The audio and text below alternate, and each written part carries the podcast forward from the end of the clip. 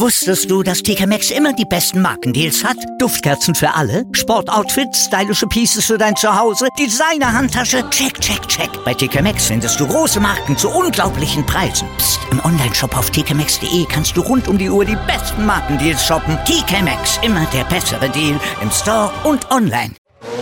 Starting Grid, die Formel-1-Show mit Kevin Scheuren und Ole Waschkau in Zusammenarbeit mit motorsporttotal.com und formel1.de. Keep racing auf meinsportpodcast.de. Einen schönen guten Tag und herzlich willkommen zu Starting Grid, dem Formel-1-Podcast auf meinsportpodcast.de. Mein Name ist Kevin Scheuren, an meiner Seite heute auch wieder mein Co-Moderator Ole Waschkau. Hallo Ole. Hallo. Und von motorsporttotal.com, formel1.de und de.motorsport.com der Chefredakteur Christian Nimmervoll. Hallo Christian. Hallo Kevin, hallo Ole. Wir haben heute wieder ein wunderbares Interview für euch parat und das ist die gute Seite von, kann man nicht sagen, die gute Seite von Corona gibt's nicht, aber wir bekommen aktuell, weil vielleicht auch Zeit da ist oder weil einfach auch einfach mal was gemacht werden kann, was so außerhalb der Norm ist, ein Interview mit jemandem, der schon lange eigentlich nicht mehr in der Formel 1 tätig ist, der aber bei euch da draußen, wo wir gefragt haben, wen wollt ihr mal im Interview haben, einer der ist, der mit am öftesten genannt worden ist und deswegen freue ich mich sehr, dass der ehemalige Hauptverantwortliche werkseitig für das BMW Formel 1 Projekt, ehemaliger de facto Teamchef von BMW Sauber und vielleicht kann man das dann später mal so sagen, der wahre Entdecker von Sebastian Vettel bei uns ist. Hallo, Mario Theissen. Ja, hallo zusammen. Schön, dass Sie da sind. Ich hoffe, Ihnen geht's gut. Alles bestens und ich freue mich, an die alten Zeiten wieder erinnert zu werden und darüber sprechen zu können. Wie oft reden Sie denn noch so über die alten Zeiten in der Formel 1? Das ist sehr selten geworden, weil ich persönlich ziemlich vom Gas gegangen bin in doppelter Hinsicht. Ich fahre nicht mehr so schnell wie früher und ich befasse mich hauptsächlich mit Autos, die gar nicht anders können. Ich bin nämlich in die Oldtimer-Szene eingestiegen. Ja, also es ist der komplette Wandel, den haben Sie auch vollzogen. Verfolgen Sie die Formel 1 denn noch, die aktuelle? Ja, aber ich muss sagen, sozusagen als Fan von der Tribüne oder am Fernseher, Tribüne selten natürlich, aber am Fernseher. Und deswegen bin ich auch nicht mehr so nah dran wie früher. Es ist also schon ein ordentlicher Abstand entstanden. Wie ist eigentlich Ihr Weg, sagen wir mal, erstmal breit hin zu BMW entstanden? Also wie sind Sie in die Automobilbranche gekommen? Ja, das war relativ einfach. So ungefähr mit 4 Jahren war für mich klar, dass ich später etwas mit Autos machen wollte. Und ich habe dann nach dem Abitur an der RWTH Aachen Maschinenbau studiert. Die Autos immer fest im Blick, die Autos und die Motoren natürlich. Und am Ende des Studiums habe ich ein paar Bewerbungen geschrieben. Ich glaube, es waren 10. Ich hatte vier Möglichkeiten und von diesen 4 hat mich die bei BMW am meisten gereizt. Das war 1977. Ich bin damals eingestiegen mit der Denke, naja, das machst du jetzt mal 3 Jahre und dann schaust du weiter. Und es gab dann für die nächsten 38 Jahre eigentlich nie einen Grund, mich zu verändern. Was ist das Besondere am Unternehmen BMW für Sie gewesen? Als ich einstieg, kannte ich das Unternehmen nicht. Da war es für mich die Aufgabe.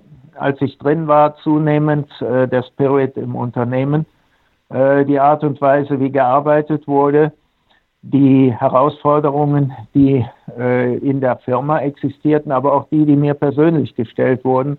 Es wurde eigentlich immer spannender. Von Jahr zu Jahr wurde es spannender. Haben Sie die Formel 1 damals schon verfolgt? Ja, natürlich, schon vorher, schon als Kind, wobei das damals sehr schwierig war. Im Fernsehen gab es sowas gar nicht.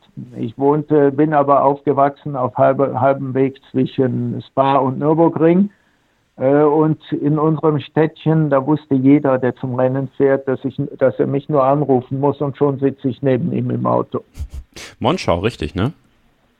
Ja, genau. Welche Strecke hat ihm besser gefallen, Nürburgring oder Spa? Spa. Ja. Spa war spektakulärer, es war auch für die Zuschauer einfach attraktiver. Es gab in Eau Rouge und oben an La Source, da gab es Stellen, die man an keiner anderen Rennstrecke so nah erleben konnte und so spektakulär. Und es war auch man war auch schneller da. Anreise, Abreise ging besser. Nürburgring war immer Stau. In Spa gab es keine gescheite Straße, aber 100 Nebenstraßen, die keiner kannte, die unbeschildert waren. Da kam man meistens völlig ungestört zur Strecke. Das hat mein Vater mir auch damals gesagt. Der ist da ja geboren in der Ecke und war auch immer sehr häufig in Spa. Und der meinte immer, ja, der hatte den Vorteil des Einheimischen, aber da waren sehr viele Straßen, die er befahren konnte, die andere so nicht kannten. Aber offensichtlich kannten sie die auch. Also so gesehen war ich einheimisch. Wollen wir mal ein bisschen vorspulen, wollen die Zeit ganz effektiv nutzen. 1999 sind Sie mit Gerhard Berger dann als Motorsportdirektor bei BMW bestellt worden. Wie kam das denn zustande? Ja, das kam etwas überraschend, obwohl natürlich jeder in der Firma wusste, dass ich Motorsport infiziert bin. Aber es war so, ich war zu der Zeit das, was man heute CIO nennt, im Neudeutsch, also Chief Innovation Officer. Ich war verantwortlich für die Sonderprojekte, für Showcars, Entwicklungs- und Technologieträger und dergleichen.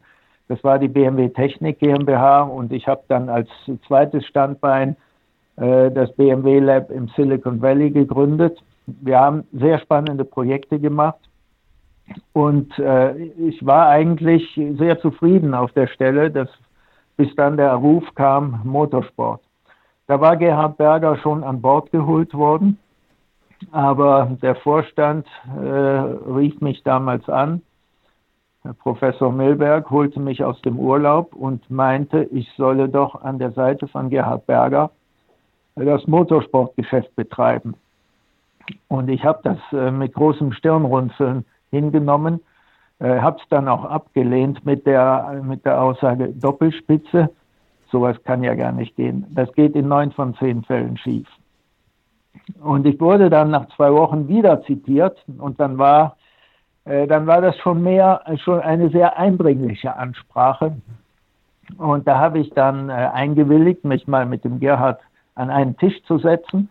Wir haben uns unterhalten und von da an war das Thema erledigt. Wir haben uns sofort blind verstanden.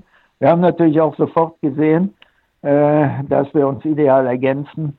Denn der Gerhard kannte den Sport, der kannte die Formel 1, aber nicht BMW. Ich kannte BMW, aber noch nicht den Sport. Und wir haben uns vom ersten Tag an 100%ig verstanden und vertraut. Und das hat dann auch eine super tolle Zusammenarbeit gegeben. Ich muss sagen, das waren eigentlich die schönsten Jahre in meinem gesamten Berufsleben. Herr Theissen, diese Skepsis anfangs, bevor Sie den Gerhard Berger kennengelernt haben, hatte die zu dem Zeitpunkt, bevor Sie ihn eben das erste Mal so richtig getroffen haben in diesem Kontext, auch was mit seiner Person zu tun oder eher mit der Tatsache, dass Sie jetzt eine Doppelspitze nicht so toll fanden? Überhaupt nicht mit der Person. Wir kannten uns ja gar nicht. Es war rein das Thema Doppelspitze. Geteilte Verantwortung. Da ist natürlich immer die Gefahr, dass im Fall des Misserfolgs großer Streit entsteht. Aber wir hatten wirklich eine schwere Aufgabe vor der Nase und es gab nie eine Situation, wo wir ein Problem miteinander gehabt hätten. Ich glaube eher, dass keiner von uns es alleine geschafft hätte. Mit wem war die Zusammenarbeit einfacher? Mit Gerhard Berger oder mit den Kollegen bei Williams? Ja, das waren natürlich zwei Welten. Gerhard Berger und ich waren ein Team. Williams war auch ein Team, aber man kann nicht sagen, dass wir ein gemeinsames Team waren. Wir hatten sowohl von den Aufgaben eine klare Abgrenzung, als auch natürlich von der Firmenkultur. Das war schon etwas ganz anderes. Wie haben Sie die Zusammenarbeit, wie lief Ihre Zusammenarbeit mit Frank Williams, Patrick Head so ab? Also sind Sie oft aneinander geraten? Haben sich die Ideologien zu oft nicht emulgieren lassen? Also ich war ja eher für die technische Seite zuständig und damit war Patrick Head mein Counterpart. Wir waren uns schon alle klar, dass wir nur gemeinsam Erfolg haben können, aber es gab trotzdem unterschiedliche Einschätzungen oft und auch unterschiedliche Vorgehensweisen. Das war auch ganz klar, denn als wir 99 das Vorbereitungsjahr für die erste Saison hatten, da war Williams und vor allen Dingen Patrick Head, die waren Gurus in der Formel 1 und wir waren absolute Greenhorns auf der Technikseite. Und das hat sich auch ins erste Jahr hineingezogen, wo wir gerade mit Mühe den ersten Motor fürs erste Rennen fertig gekriegt haben. Wir haben vor dem ersten Rennen nicht einen Motor über die volle Distanz gebracht. Weder auf der Strecke noch auf dem Prüfstand, glaube ich, ist es uns einmal gelungen, aber auf der Strecke nie. Und das war einfach unglaublich, dass wir dann ins erste Rennen gingen und der Ralf Schumacher nicht nur ins Ziel, sondern fährt nur in die Punkte, fährt direkt aufs Podest und auf den dritten Platz. Das war für uns sowas von unvorstellbar und für Williams natürlich genauso. Es hat uns sehr geholfen in der Zusammenarbeit. Die Spannungen wurden danach deutlich geringer. Williams hat auch gesehen, dass wir in der ersten Saison dann wirklich systematisch Monat für Monat uns herangearbeitet haben an den Wettbewerb. Aber es war keine einfache Zeit und es war zwischen Patrick und mir hat's dann schon öfter gefunkt. Es gab dann auch eine sehr schöne Anekdote. Ich bin zusammen mit Patrick die Mille Miglia gefahren. Das war gedacht sozusagen als Bonding-Event. Und es lief eigentlich auch ganz gut bis kurz vor Schluss. Da waren wir auf der letzten Etappe zwischen Modena und Brescia. Da fährt man auf einer Landstraße, eigentlich zweispurig. Aber die Mille Miglia Autos fahren in der Mitte, praktisch in dritter Spur. Das kann man insofern machen, als da ein Polizeimotorrad vorausfährt. Jetzt war es aber so, dass ab und zu normale Autos sich in diese Schlange einreiten und genau vor mir machte das auch einer, fuhr eine Zeit lang mit und plötzlich hatte den Blinker an und plötzlich tritt er auf die Bremse und fährt links in einen Supermarktparkplatz rein und ich habe auf diesen Moment überhaupt nicht aufgepasst, fahre dem hinten aufs linke Hinterrad und der zieht uns mit auf den Supermarktparkplatz. Mhm. Gott sei Dank nur Blechschaden, allerdings erheblicher Blechschaden. Ich habe dann zum Patrick gesagt, are you hurt? Zurück kam ein, no, I told you twice he's turning left. Und das war das Letzte, was er an dem Tag mit mir gesprochen hat. Oh nein. Das ist natürlich übel. Aber wir haben noch eine... Man kann schon sagen, dass wir bei allen Verschiedenheiten über die Jahre dann doch großen Respekt füreinander entwickelt haben. Zu dem Thema haben wir auch eine Hörerfrage reinbekommen und zwar hat Ralf Schumacher mal erwähnt, dass damals überlegt wurde, dass BMW in Williams investiert und die das aber nicht wollten. Und was glauben Sie, wäre Williams damit heute besser dran und hätte, wenn es diese Partnerschaft gegeben hätte, diese Partnerschaft, die Krise eher überlebt als die Kombination BMW Sauber? Also das war nicht wirklich ein Thema. BMW hatte nie vor, in Williams zu investieren. Was wir schon immer wieder mehrfach angeboten haben, ist, in Technik zu investieren und mehr Verantwortung zu übernehmen als nur für den Motor. Aber in die Firma Williams einzusteigen, das war zumindest zu meiner Zeit kein Thema. Das Verhältnis, Herr Theissen, zwischen Ihnen und Patrick Head, das war ja teilweise sehr zerrüttet. Also die letzten Minuten habe ich Ihnen so ein bisschen zugehört und parallel dazu ein paar Artikel aus dem Jahr 2005 rausgeholt. Einen, da darf ich mal Patrick Head draus zitieren. Leider hat sich unser Partner dazu entschieden, den Leuten zu erzählen, dass sie selbst perfekt sind. Gleichzeitig beschuldigen sie uns. Das ist ehrlich gesagt nicht nur unprofessionell, sondern es zeugt auch von einem schlechten Charakter. Und ihn persönlich unterstellt ja, das war ein Interview mit Sportautor, Automoto damals, eine unehrliche Vorgehensweise. Hat man das alles irgendwann später mal aussortiert, als da ein bisschen Gras drüber gewachsen war? Vielleicht können Sie uns so in dieses in dieser am Ende doch sehr zerrüttete Beziehung, die übrigens, glaube ich, mit Frank Williams wesentlich besser war als mit Patrick Head. Korrigieren Sie mich da, wenn ich falsch liege. Vielleicht können Sie uns die Geschichte so ein bisschen erzählen. Also zu Ihrer letzten Aussage, das stimmt. Mit Frank Williams war das Verhältnis wesentlich entspannter. Der hat auch überhaupt nicht so emotional agiert wie der Patrick. Die Aussagen, die Sie da zitieren, die können in der Tat nur aus dem Jahr 2005 sein. Das war so die Zeit Mitte der Saison. Ich glaube, es war in Indianapolis, wo wir dann verkündet haben, dass wir aussteigen aus der Partnerschaft zum Saisonende. Und das hat schon eine Menge Bitterkeit und Vorwürfe auf Williams Seite hervorgerufen. Dass der Patrick mir Unehrlichkeit unterstellt hat, das höre ich jetzt zum ersten Mal. Das hat er mir persönlich nie gesagt. Aber man muss also schon sehen, dass dann speziell Mitte der Saison 2005, das waren halt diese Juni-Rennen, wo bei uns die Entscheidung fiel und dann natürlich auch zuerst an Williams kommuniziert wurde, bevor es in die Öffentlichkeit ging. Da gab es einige sehr harsche Reaktionen drauf. Aber war die Entscheidung für Sauber, Hinwil war jetzt auch logistisch irgendwie näher als England, kann ich mir vorstellen, hatte die auch was mit dem menschlichen Faktor zu tun, dass es da ein bisschen gekriselt hat, oder kam dieses wirklich brutale, auch medial aufeinander eindreschen, das Patrick Head ja damals betrieben hat, kam das erst nachdem eigentlich die Trennung an Williams kommuniziert wurde?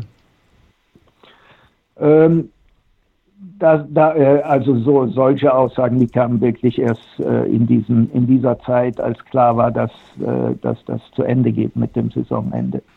Es waren aber nicht die Form der Zusammenarbeit, die zu der Entscheidung BMW Sauber geführt hat, sondern es war die Performance.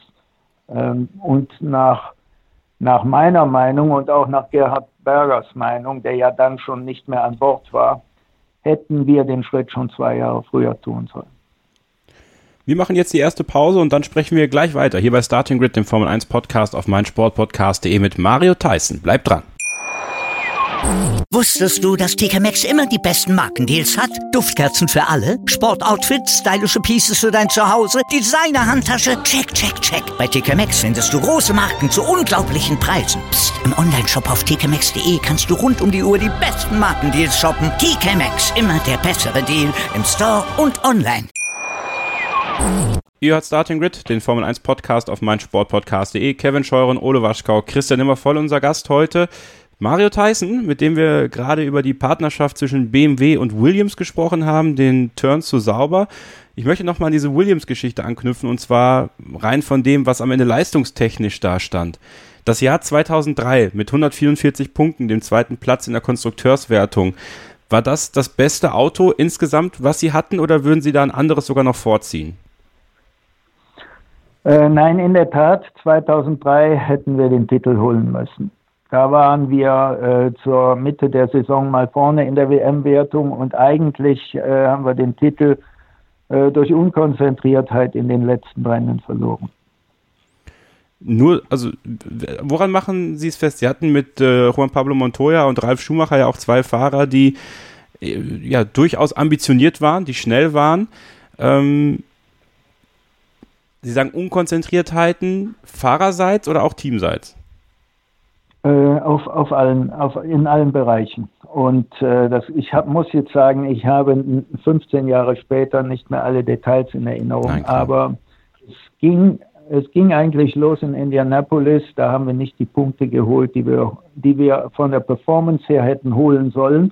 Und von da an waren wir eigentlich nicht mehr so richtig auf der Höhe. Ich würde gerne mal über diese Fahrerpaarung sprechen, Juan Pablo Montoya und Ralf Schumacher. War ja jahrelang die Fahrerpaarung, die Sie begleitet haben auch. Es fing ja an mit Ralf Schumacher und Jenson Button. Das endete nach einem Jahr, Button dann zu Benetton rübergegangen.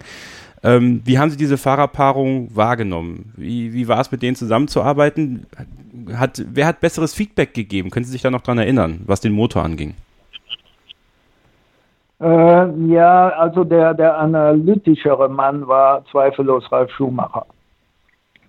Der war natürlich auch schon im Vorbereitungsjahr 99 da, der war von Anfang an dabei, der kannte die Ingenieure und hat sich auch am Anfang im Jahr 2000, also in unserem Startjahr, sehr viel Zeit genommen, mit den Ingenieuren, um zu helfen, wirklich mit dem Motor nach vorne zu kommen. Herr Theissen, bei der Gelegenheit können wir vielleicht einen Mythos über Juan Pablo Montoya so ein bisschen aufklären. Ich habe immer wieder die Geschichte gehört, dass es die Ehefrau von Patrick Head war, die ihn so ein bisschen entdeckt, ist vielleicht übertrieben, aber die sich doch sehr um ihn gekümmert und auch ein bisschen geschoben hat, dass er diesen Drive kriegt. Können Sie das aufklären, ob das stimmt? Nee, das kann ich nicht. Wenn es so war, dann ist es an mir vorbeigegangen. Es ist ja so gewesen, dass die Fahrerbesetzung ein reines Williams-Thema war.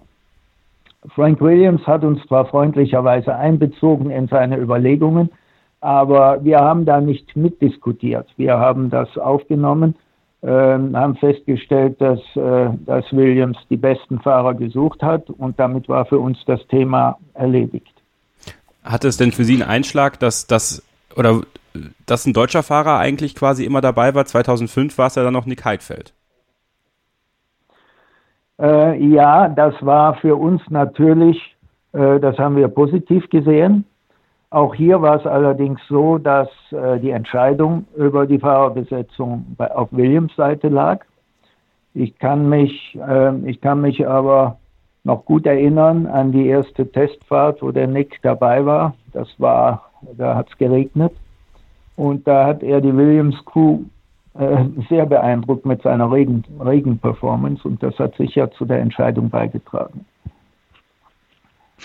Ich erinnere mich an meinen Landsmann Alexander Wurz, der vor gar nicht so langer Zeit in einem Interview gesagt hat, dass 2006, wenn wir schon über verschiedene Fahrer sprechen, die so für sie gefahren sind, dass er 2006 eigentlich vorgesehen war und auch, glaube ich, schon selbst beim Besuch war mit Seatfitting und so weiter, für BMW Sauber zu fahren, dass das nur gescheitert sei an seiner Größe und deswegen dann Robert Kubica zum Zug kam.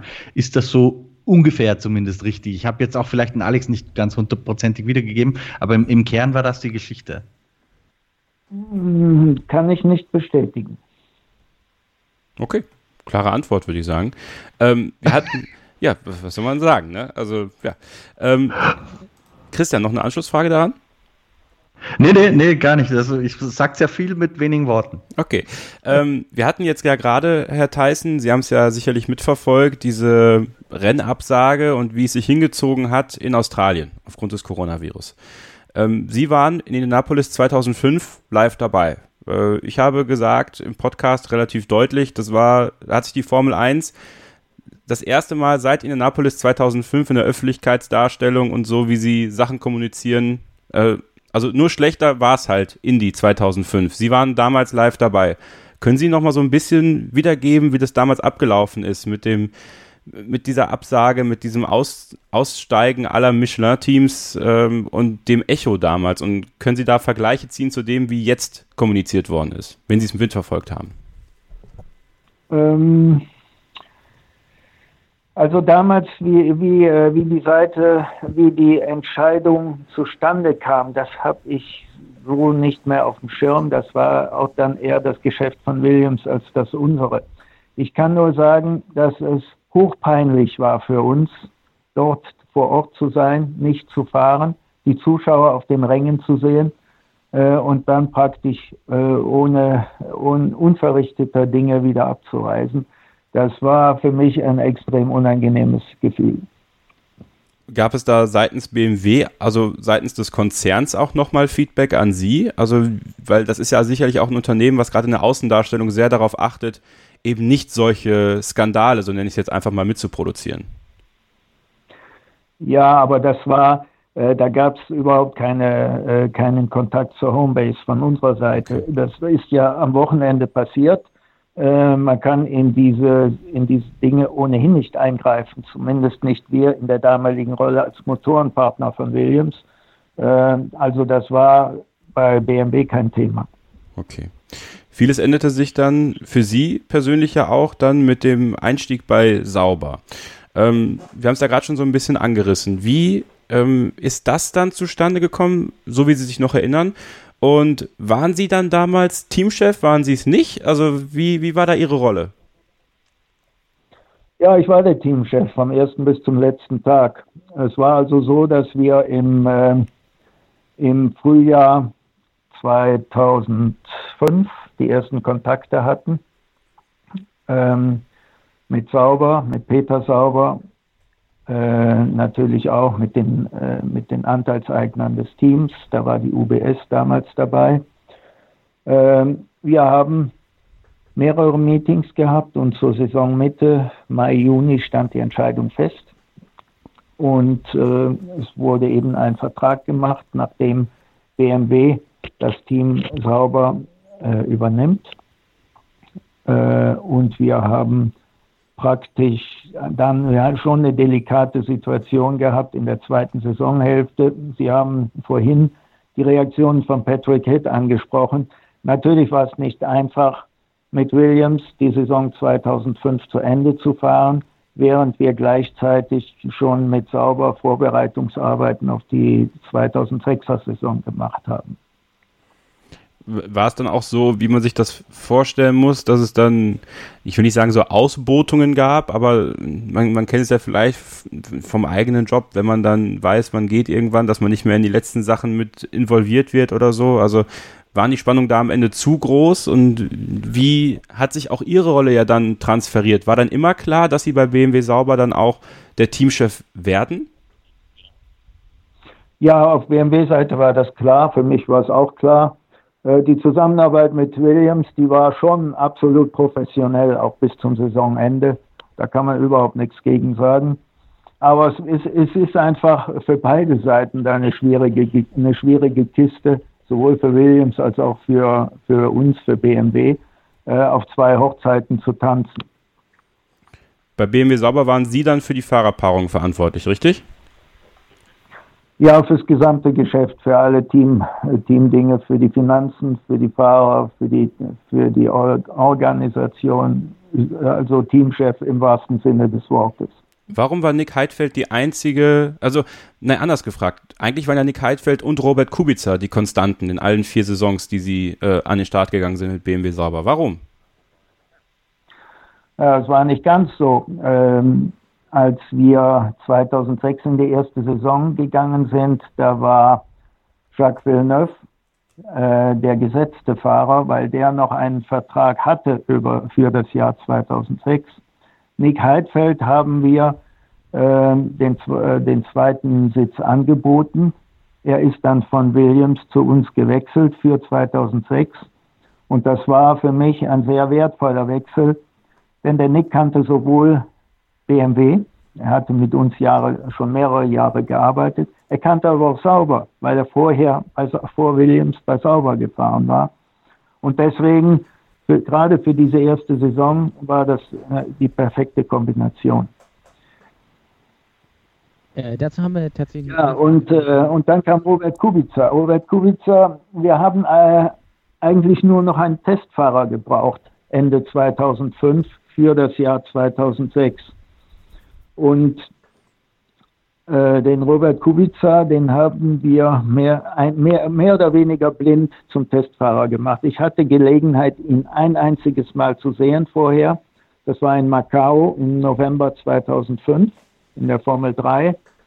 Wir hatten aber keine Gelegenheit, mangels Tests, keine Gelegenheit, ihn einmal bei uns ins Auto zu setzen und sind dann einfach das Risiko eingegangen, ihn als Testfahrer zu engagieren.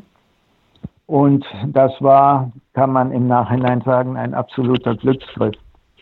Es war nämlich so, dass wir bei Saisonhälfte mit der Leistung von Jacques Villeneuve nicht so sehr zufrieden waren und haben dann Robert Kubica ins Auto gesetzt. Und er ist schon im 3. Rennen, das war in Monza 2006, aufs Podest gefahren. Zu den Personalien haben wir tatsächlich auch Fragen reinbekommen. Vielleicht fange ich mal mit der Frage zu Robert Kubica an, beziehungsweise den beiden, nämlich was waren die Stärken damals von Robert Kubica in der BMW-Zeit und wie sehen Sie die Rückkehr jetzt von Robert Kubica jetzt mehr als 10 Jahre nach der BMW-Zeit, also wie stehen Sie dazu? Also die Stärke vom Robert, als er bei uns gefahren ist, war zum einen natürlich seine fahrerischen Qualitäten. Die hat aber mehr oder weniger jeder, der es in die Formel 1 schafft. Ausgezeichnet hat ihn ein sehr starker Wille. Er wusste genau, wo er herkam. Er wusste genau, dass das die eine Chance ist, die er hat. Und er hat sich wirklich voll da reingehängt. Er ist einer, der sich selbst sehr stark disziplinieren und sehr stark zwingen kann. Das hat man damals schon erlebt. Und der wirklich maximale Ergebnisse aus dem herausholen kann, was ihm zur Verfügung steht. Und er war wirklich für uns ein Fahrer, dem man Weltmeisterpotenzial zubilligen konnte. Was ja dann fast 2008 auch funktioniert hätte. Dazu schließe ich meine Frage ein, nämlich... ich lese die Frage einfach vor, und wenn Sie im Jahre 2008 wieder wären, was hätten Sie anders gemacht? Hätte man lieber aufs Jahr 2008 statt auf 2009 gesetzt?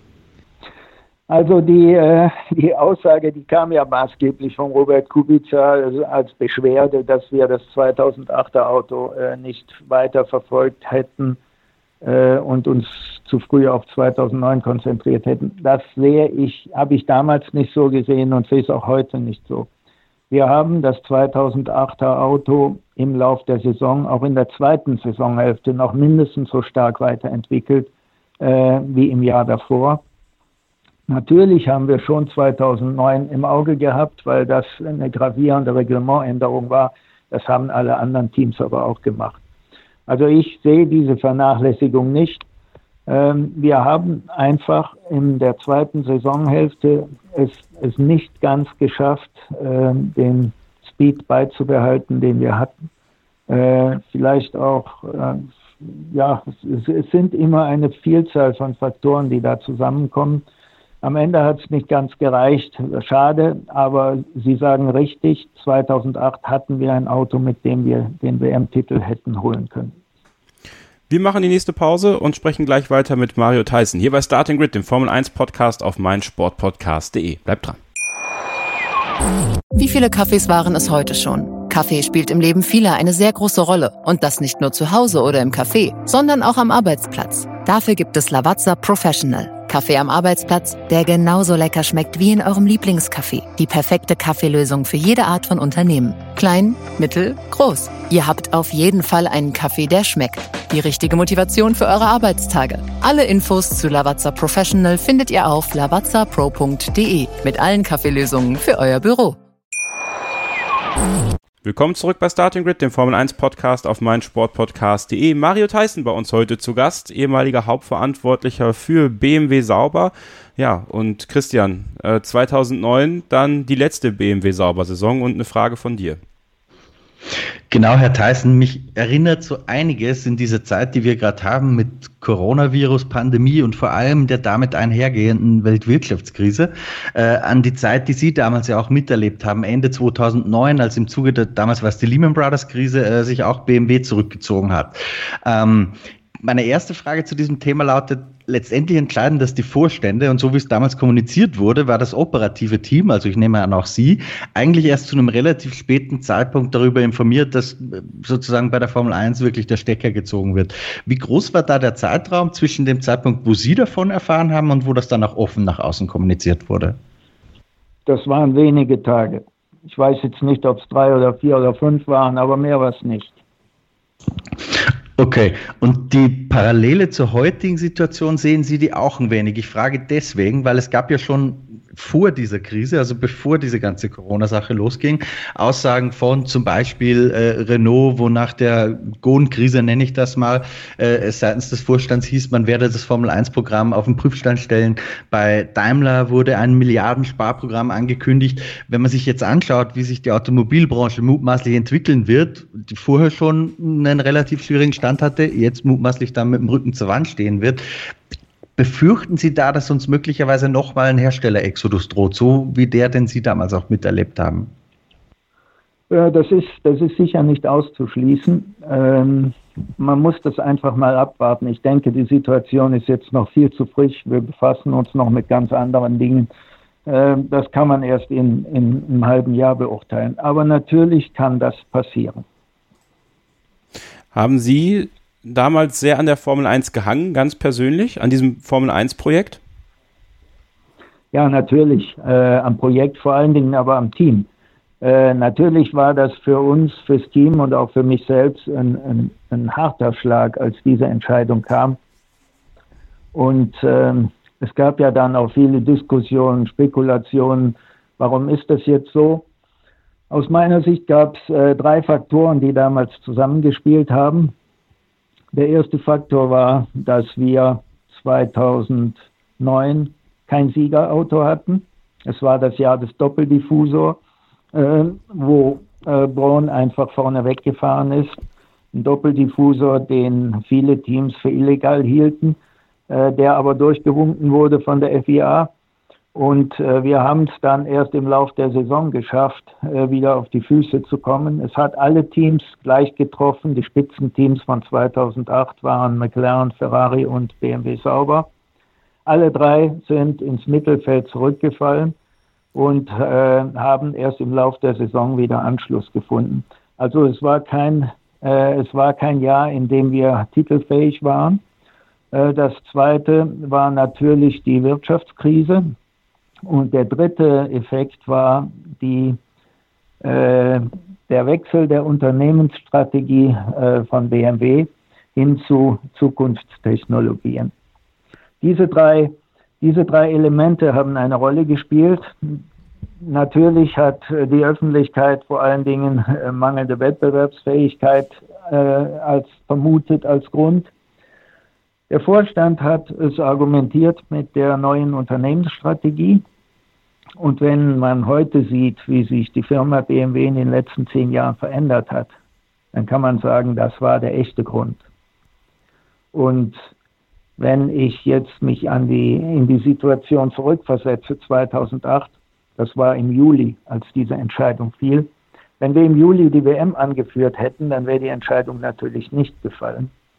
Wenn wir die WM aber dann im November gewonnen hätten, da bin ich sicher, dann wäre die Entscheidung erst recht gefallen. Es ging also im Rückblick betrachtet da nur um wenige Monate hin oder her. Gab es jemals Angebote an Sie von anderen Teams, da mit einzusteigen? Weil Sie hatten ja schon ein relativ hohes Standing damals. Ja, aber es war auch immer klar, dass ich ein BMW-Mann bin. Okay. Und ich hätte auch nicht BMW verlassen, um in einem anderen Team zu arbeiten. Ich habe in der Tat mein ganzes Berufsleben bei BMW verbracht. Und es war ja auch so, dass ich nicht nur Team Principal von BMW Sauber war, sondern auch Direktor BMW Motorsport, damit verantwortlich für alle werkseitigen Rennaktivitäten auf 4 Rädern. Da gab es noch Tourenwagen, da gab es GT, da gab es Kundensport. Und das stand für mich nie zur Debatte auszusteigen und stattdessen in der Formel 1 zu bleiben. Aber gab es Angebote? Es gab ein paar Gespräche, ja. Sie sagen aber sicherlich nicht mit wem, ne? Erwarten. Schade, man kann es ja versuchen. Wann sind Sie auf Sebastian Vettel aufmerksam geworden, Herr Theissen? Da war er 14 Jahre, jetzt muss ich mal zurückrechnen. 77 ist er geboren, 87 geboren, also 2001. Da war ich irgendwo bei einem Rennen im Fahrerlager, einem Rennen, wo wir auch die Formel BMW fahren hatten. Und da zupft mich einer am Hemd und sagt, ich bin der Sebastian, nächstes Jahr fahre ich bei euch mit. Da war er also 14. Und in der Tat, im nächsten Jahr tauchte er auf als 15-Jähriger in der Formel BMW, fuhr die ganze Saison mit, wurde sofort Rookie of the Year. Und dann zwar im Folgejahr, in seinem zweiten mit 16, da hat er 18 von 20 Rennen gewonnen, einmal Zweiter und einmal den dritten Platz belegt. Also eine umwerfende Erfolgsserie. Und das war schon der Hammer, was er damals gezeigt hat. Also kann man gar nicht sagen, dass Sie Sebastian Vettel entdeckt haben, sondern Sebastian Vettel hat Sie entdeckt. Das war genau so. Das war genau umgekehrt. Was haben Sie an Sebastian Vettel, dem jungen Fahrer, so geschätzt und was hat er davon sein ganzes Leben oder seine ganze Karriere eigentlich nie verloren? Also wie viel junger Sebastian Vettel steckt heute noch in Sebastian Vettel? Das weiß ich nicht. Ich habe natürlich schon eine Vorstellung. Zunächst mal muss man sagen, so jung wie er damals war er extrem reif. Er war den anderen, den Altersgenossen deutlich voraus in der Professionalität, in der Fokussierung. Er hat also damals schon, wenn er irgendwo im Formel BMW einen Test gemacht hat, da hat er sich einen Report geschrieben über jeden Testtag, was er gemacht hat, was Bemerkenswertes war, sodass er beim nächsten Mal, wenn er an die Strecke kam, genau wusste, was er zu tun hatte. Er ist immer 4 Stunden vor dem Rennen aufgestanden, auch wenn das Rennen morgens um 8 schon war. Die Formel BMW fuhr ja auf dem Rahmenprogramm, hat sich vorbereitet, hat Sport gemacht, damit er auf dem Punkt fit war. Und auch sein Fitnessprogramm, das war einfach über alle anderen erhaben. Er hat sich für nichts anderes interessiert, voll da reingehängt und das war absolut eindrucksvoll. Wenn Sie jetzt fragen, was hat er davon behalten, dann muss ich sagen, ich bin heute nicht mehr so nah an ihm dran wie früher. Aber der Charakter eines Menschen ändert sich nicht. Ich bin sicher, die Professionalität, mit der er herangeht, hat sich auch nicht geändert. Er hat da sehr viel von dem, was man auch eine Generation vorher bei Michael Schumacher gesehen hat. Und das sind schon herausragende Eigenschaften, die sich nicht verlieren. Es gab dann ja beim Sebastian, Herr Dr. Theissen, diese Phase, wo er quasi zwischen Red Bull und Ihnen oder dual gebrandet war, nennen wir es mal so. Er fuhr mit dem Red Bull-Helm im BMW, wenn ich mich richtig erinnere. Können Sie uns ein bisschen abholen, wie die Geschichte dann gelaufen ist? Warum hat er sich dann für Red Bull entschieden und nicht für BMW? Das ist nämlich eine Sache, die so richtig noch nicht dokumentiert ist. Zumindest ist mir nicht hundertprozentig bekannt. Ja, also wenn Sie sagen dual gebrandet, dann sage ich, er war dual gefördert. Und zwar schon von der frühen Zeit an, von seiner Formel BMW-Zeit. Es war so, dass Red Bull ihn schon in der Kart-Zeit gefördert hat. Und als er dann in der Formel BMW fuhr, da haben wir uns mit Red Bull verständigt, dass wir von da an seine Karriere gemeinsam fördern. Das heißt, er wurde gefördert, auch als er in der Formel 3 fuhr. Er war von dem Moment der Formel BMW-Zeit an ein Red Bull- und BMW-Förderfahrer. Es war dann so, dass wir ihm bei BMW Sauber einen Testfahrerplatz bieten konnten, in dem Moment, wo Robert Kubica Jacques Villeneuve ablöste. Und da kann ich mich noch dran erinnern, das war in Istanbul 2006. Da war er als Testfahrer zum ersten Mal dabei. Es gab damals noch lange Telefonate an dem Rennwochenende mit Bernie Eccleston und mit Max Mosley, weil er einfach noch extrem jung war und aus der Formel 3 kam. Aber er hat dann die Zulassung bekommen als Testfahrer und von dem Zeitpunkt war er natürlich 100% bei BMW. Es war dann aber so, dass ein Jahr später, 2007, wir keinen Rennplatz hatten. Er war weiterhin Testfahrer bei uns. Und auf der Red Bull-Seite, genauer bei Toro Rosso, wurde plötzlich ein Rennsitz frei. Und da war es klar, dass er diese Chance nutzt. Das entsprach der Zusammenarbeit mit Red Bull bis dahin und war auch für uns nie ein Thema.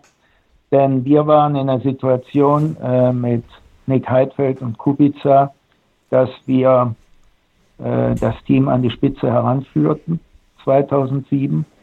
Und wir wollten in dieser Situation nicht einen extrem jungen Fahrer reinsetzen. Das konnten wir in dieser Situation nicht riskieren.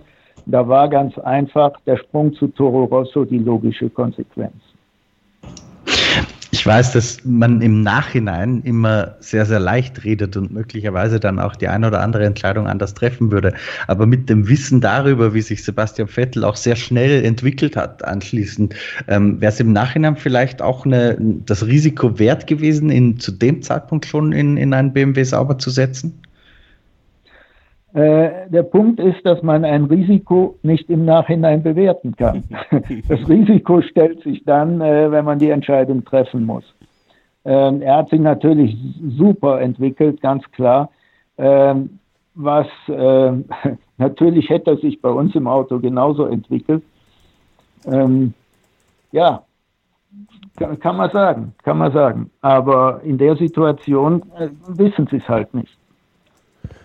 Macht es Sie ein Stück weit auch stolz, dass Sie, wenn man mal auf das Fahrertrio guckt, was Sie zum Beispiel 2007 oder 2006 ja dann auch als Testfahrer hatten mit Nick Heidfeld, dem ja auch mal nachgesagt worden ist, ein riesiges deutsches Talent zu sein, wo man ja auch sich fragen kann, wenn der mal in einem siegfähigen Auto komplett gesessen hätte, was hätte der erreichen können? Robert Kubica, der dann später einen Vertrag bei Ferrari angeboten bekommen hat und mit Sebastian Vettel dann den späteren viermaligen Weltmeister an Bord gehabt zu haben, dass man ja wirklich eine Talentschmiede war und da auch jungen Fahrern eine Chance gegeben hat, plus einem Nick Heidfeld ja vielleicht sogar den Posten gegeben hat als Teamleader, den er so lange irgendwo gesucht hat und bei ihnen dann wirklich erst gefunden hat.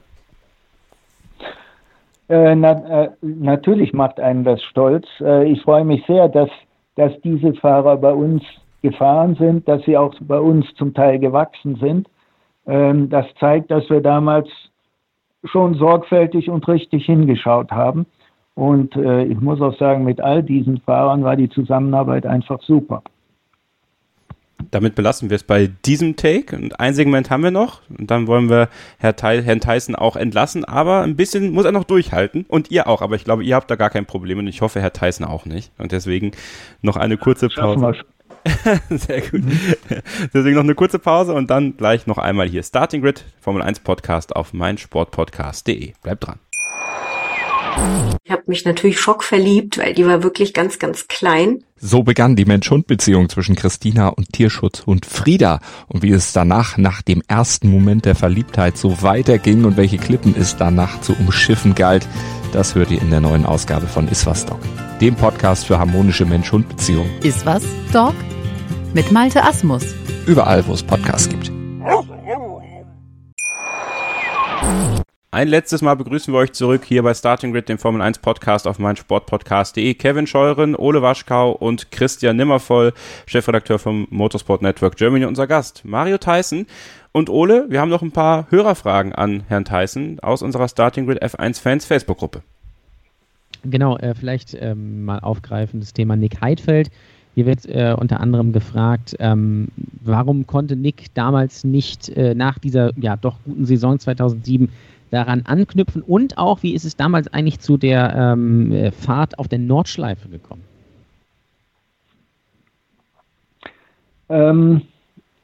Zur ersten Frage kann ich eigentlich wenig sagen.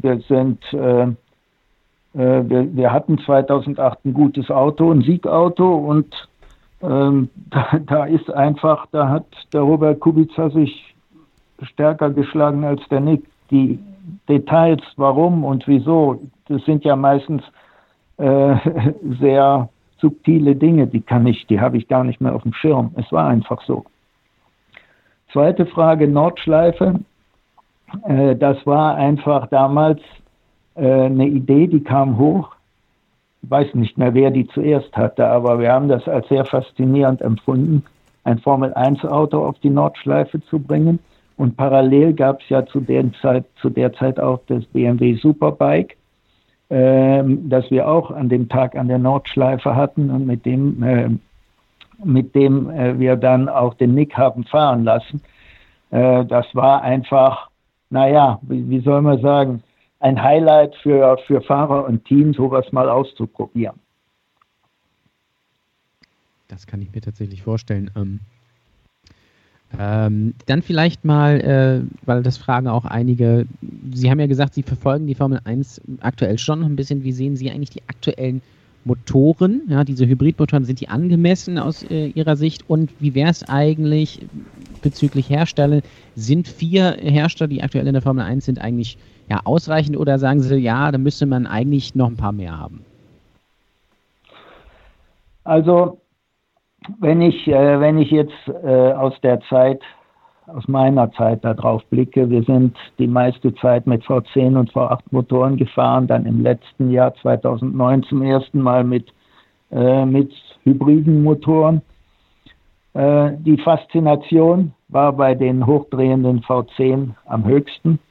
Beim V8 war es dann schon so, dass wir die Drehzahl zurücknehmen mussten und mehr Gewicht draufpacken mussten. Und bei den Folgemotoren war einfach der Thrill nicht mehr da, wie bei dem V10. Wobei ich das nicht kritisieren will. Es war ja so, dass wir bei dem V10 mit knapp 20.000 Umdrehungen eine sehr geringe Lebensdauer hatten. Wir haben viele Motoren pro Jahr gebraucht und das war einfach wirtschaftlich schon sehr fragwürdig. Insofern sicher der richtige Schritt, der dann gemacht wurde. Nur für den Ingenieur war es halt nicht mehr so faszinierend und für manche Fahrer, wie ich heute höre, auch nicht. Und das hat sich fortgesetzt. Die Motoren oder der Antrieb, muss man heute sagen, ist einfach vernünftiger geworden mit allen Vor- und Nachteilen. Zu der anderen Frage, 4 Motorenhersteller. Ich glaube, es ist wichtig, dass man mehr als 2 hat, weil es kann immer einer aussteigen. Ob es dann 3, 4 oder 5 sind, ist für mich weniger entscheidend. Vielleicht noch 2, 3 Formel-1-Fragen, ehe wir dann auf das kommen, was Sie jetzt gerade aktuell machen, weil das wollen unsere Hörer natürlich auch hören und mich interessiert das auch. Wer war der beste Fahrer, mit dem Sie zusammengearbeitet haben in Ihrer Formel-1-Zeit? In der Formel-1-Zeit, da war's der Sebastian Vettel, ganz klar. Okay. Ganz klar, auch wenn er bei uns eben nur bis zum Testfahrer dabei war. Okay, das ist auch, das finde ich auch beachtlich, muss man sagen, eben weil er nur als Testfahrer mit am Start war. Was war das beste Auto, was Sie an den Start gebracht haben, Ihrer Meinung nach? Das beste Auto in kompletter Eigenverantwortung war der 2008 BMW Sauber F108. Bereuen Sie irgendwas im Nachhinein? Oder sagen Sie, Sie sind so zufrieden und würden so alles nochmal machen, wenn Sie nochmal zurückgehen könnten? Also bereuen tue ich grundsätzlich nichts. Denn was passiert ist, liegt hinter einem. Das kann man sowieso nicht mehr ändern. Da mache ich mir auch keine Gedanken mehr drüber. Auch das ist eine sehr löbliche Einstellung. Finde ich sehr gut und zeugt natürlich auch von jeder Menge Lebenserfahrung, muss man sagen, die Sie ja jetzt auch aktuell noch ja ein Stück weit in Automobilfunktion einbringen. Wie hat sich Ihr Leben seit dem Ruhestand, kann man ja sagen, Sie waren ja noch bis 2011, bis Mitte 2011 weiter Leiter der Motorsportaktivitäten von BMW. Jens Marquardt hat Sie dann sozusagen beerbt. Was machen Sie aktuell? Sie haben ja vorhin gesprochen, dass Sie jetzt mit Oldtimern in Verbindung gebracht werden können. Sie sind, wenn das richtig ist, seit 2014 Senior Vice President vom Oldtimer-Weltverband FIVA. Das ist richtig, ne? Ja, FIVA nennen wir das. FIVA, ja, okay. Genau. FIVA mit V in der Mitte, nicht FIFA. Und auf das V legen wir zunehmend Wert. Erzählen Sie mal, was ist Ihr Alltag aktuell? Was macht Ihnen da besonders Spaß an dem, was Sie gerade tun? Beim ADAC sind Sie ja auch noch. Ja, also zunächst mal, als ich ausgestiegen bin bei BMW, da habe ich zunächst mal ein Jahr gar nichts gemacht, außer meiner Blogvorlesung an der HTW Dresden, die ich nach wie vor mache. Aber ansonsten gar nichts. Ich bin einfach morgens aufgestanden, habe mich gefreut, aus dem Fenster geschaut und gesagt, so, und jetzt entscheide ich, was ich mit diesem tollen Tag mache und keiner redet mehr rein. Das habe ich ein Jahr lang wirklich genossen, bis ich dann die Lust hatte, wieder was zu tun, natürlich was mit Autos. Der ADAC hatte mich schon zu meiner BMW-Zeit, als bekannt wurde, dass ich aufhöre, angesprochen, ob ich nicht ehrenamtlich was für ein ADAC tun könnte. Die hatten natürlich Motorsport im Kopf. Und ich bin dann nach einem Jahr, habe ich mich gemeldet, gesagt, ja, ich könnte mir das vorstellen, ehrenamtlich natürlich. Aber was mich heute wirklich interessiert, sind Oldtimer. Die haben mich immer interessiert, aber da habe ich nie Zeit für gehabt und da möchte ich jetzt rein. Und so kam es dann auch. Ich bin seitdem Klassikreferent, kümmere mich um die Ausrichtung der Klassikaktivitäten des ADAC. Und wie Sie vorhin gesagt haben, dann auch im Oldtimer-Weltverband aktiv. Beides ehrenamtlich, beides, um meinem Hobby zu frönen und dabei natürlich auch der Oldtimer-Szene etwas zurückzugeben. Was ist an der Oldtimer-Szene so besonders? Ich meine, ich arbeite jetzt mittlerweile in einem Verlag und da haben wir sehr, sehr viel mit Oldtimern zu tun. Wir sind regelmäßig auch auf Oldtimer-Messen und verkaufen dort unsere Bücher. Was macht die Arbeit bei einem Oldtimer-Weltverband und das, was Sie da so erleben, so besonders? Was fasziniert Sie so daran? Was mich fasziniert, sind die Fahrzeuge. Wenn man sich die Fahrzeuge anguckt, an denen wir uns als Kinder die Nase platt gedrückt haben, dann waren die noch herrlich verschieden. Sie waren herrlich unvollkommen, hatten Charakter.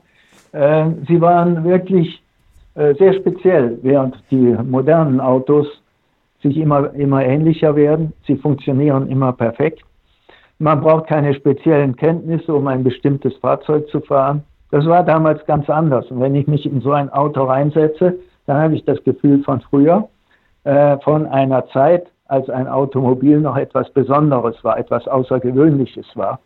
Und das weckt bei mir Emotionen, die einfach viel größer sind, als wenn ich mit einem modernen Auto von A nach B fahre.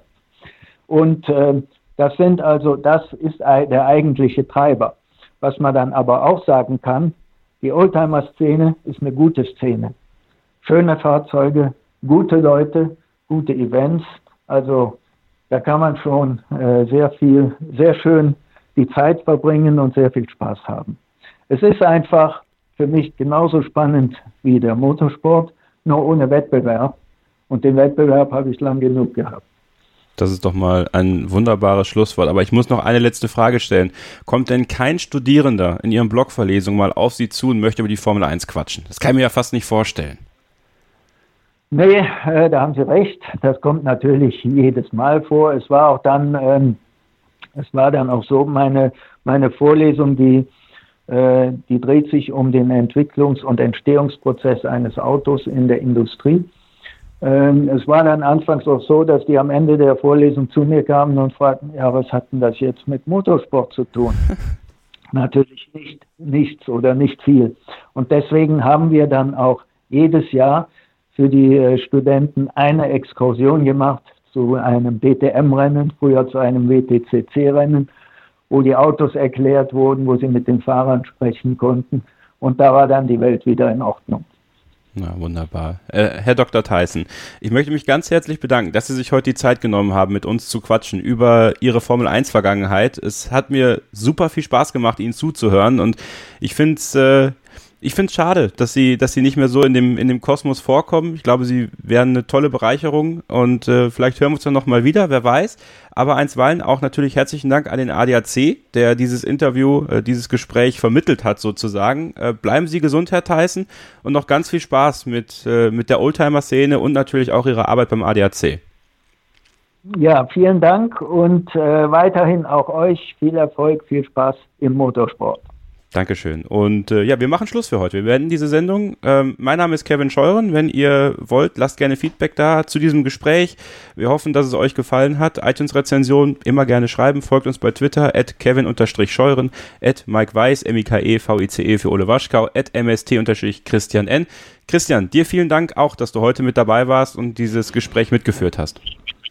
Bitte gerne. Hat mich sehr gefreut, den Herrn Theissen mal wieder zu hören zumindest. Und zu guter Letzt natürlich das letzte Wort, Ole Waschka. Ja, ich hoffe, es hat euch gefallen. Ein kleiner Einblick in die Arbeit bei BMW und natürlich auch in die gute alte Zeit bei der Formel 1, um euch diese Phase zu überbrücken. Fand es sehr interessant, hoffe ja auch, freue mich auf euer Feedback und wir hören uns dann beim nächsten Mal hier wieder. Und bis dahin gilt natürlich wie immer nur eins, keep racing. Starting Grid, die Formel-1-Show mit Kevin Scheuren und Ole Waschkau in Zusammenarbeit mit motorsporttotal.com und formel1.de. Keep racing auf meinsportpodcast.de.